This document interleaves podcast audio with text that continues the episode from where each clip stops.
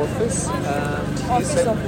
Of organization. Lui è Ivan Shestopalov, ha 30 anni, è un attivista della comunità LGBTQ di Kherson, è uno dei capi dell'organizzazione INSHI, che vuol dire gli altri, che è la più famosa, la più importante organizzazione di attivisti LGBTQ di Kherson i registri dei tesserati, degli attivisti tesserati a questa associazione a un certo punto questa estate sono finite nelle mani dei russi.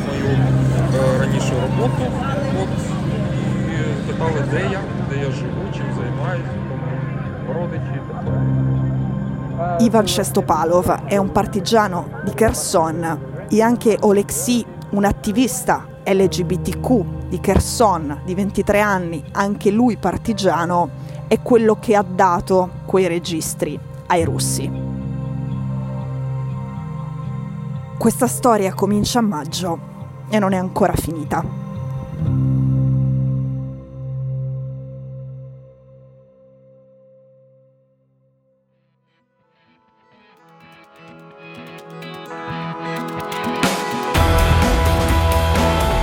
Sono Cecilia Sala e questo è Stories.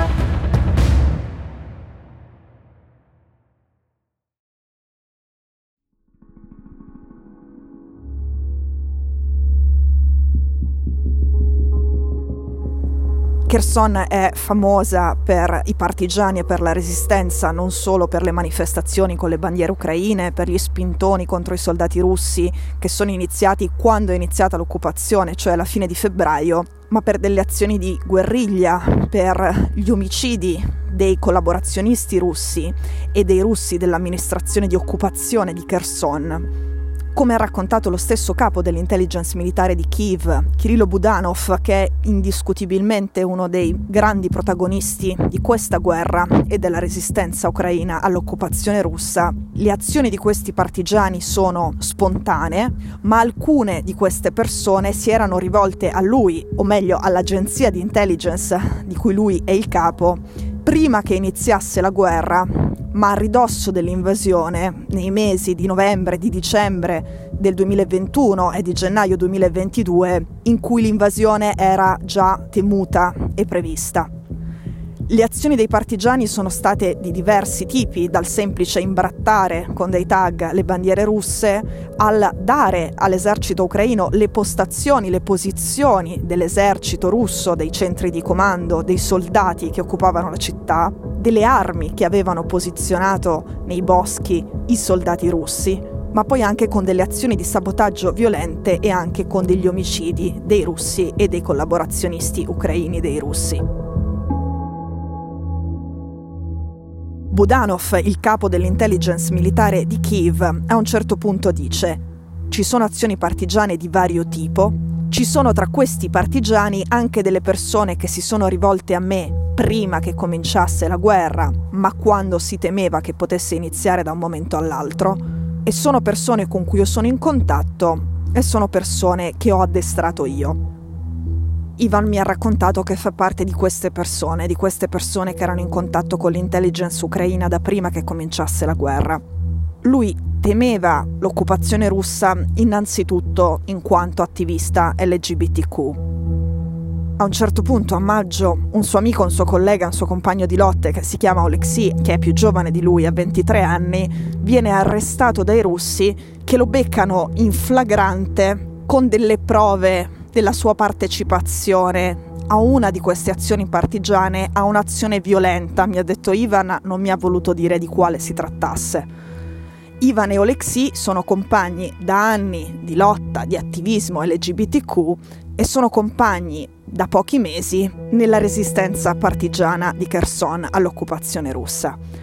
Oleksiy quel giorno però finisce nelle mani dei russi e sparisce per due mesi. Ivan mi dice che dopo questi due mesi che Oleksiy ha passato nelle camere di tortura sotto l'ex caserma della polizia locale ucraina, che era stata occupata dalla provvisoria polizia di occupazione russa, in quelle camere di tortura Oleksiy sarebbe stato torturato per due mesi.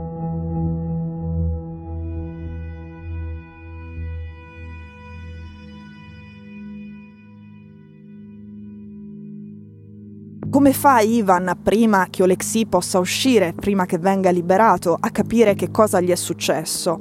Perché alcuni giorni dopo il suo arresto, i russi scoprono qual era la sede di Inshi della loro organizzazione, spaccano il lucchetto, tirano su la serranda, entrano dentro, distruggono tutto e soprattutto cercano e trovano i registri dei tesserati dell'associazione.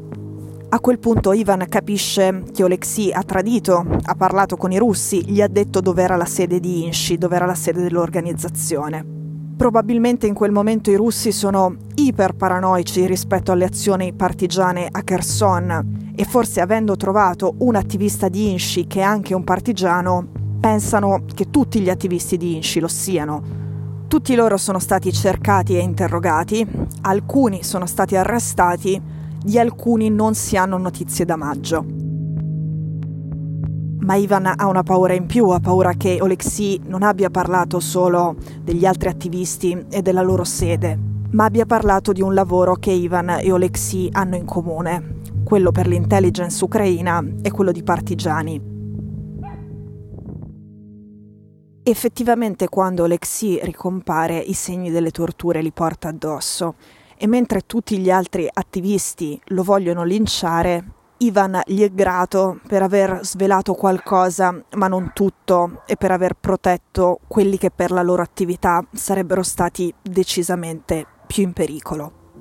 A questo punto, ormai per gli abitanti di Kherson, Oleksiy è un collaborazionista.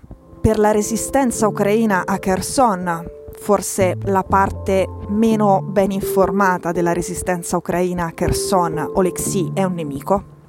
A settembre Ivan e Oleksiy si ritrovano di nuovo insieme perché entrambi hanno deciso, o forse, e questo non mi è stato raccontato ma è un'ipotesi che faccio io, L'ipotesi è che non lo abbiano deciso casualmente, spontaneamente, ma che gli sia stato consigliato, suggerito o richiesto dall'intelligence ucraina si ritrovano insieme a offrirsi di collaborare entrambi per l'amministrazione collaborazionista filorussa di Kherson a lavorare nell'ufficio postale. Perché? Perché come dicevamo ieri, Kherson è stata divisa in blocchi, con dei confini rigidi e difficili da valicare, proprio per poter controllare meglio la popolazione, la popolazione più ribelle tra tutti i villaggi e le città delle zone occupate dai russi in Ucraina. Perché si offrono di fare questo lavoro? Perché fare il postino ti permette di girare liberamente, ti permette di raccogliere più informazioni, di sapere dove sono i soldati russi, chi si muove in quale direzione, dove sono i collaborazionisti, dove sono gli obiettivi e i bersagli, siano soldati, siano centri di comando, siano depositi di armi russe.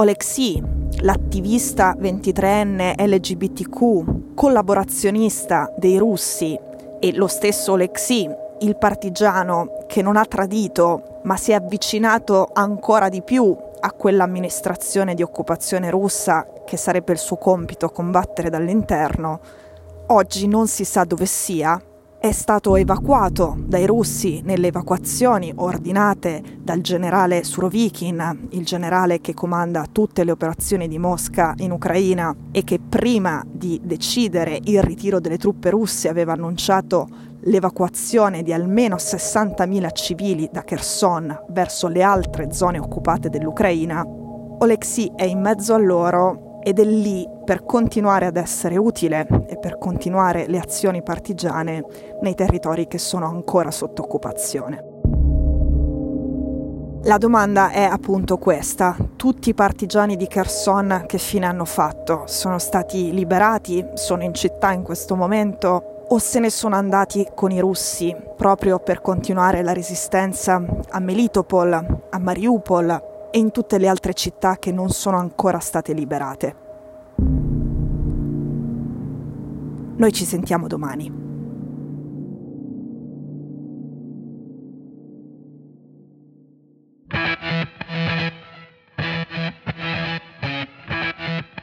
Stories è un podcast di Cecilia Sala prodotto da Cora Media. La cura editoriale di Francesca Milano. In redazione Simone Pieranni. L'advisor è Pablo Trincia. La producer è Monica De Benedictis. La post-produzione e il sound design sono di Daniele Marinello.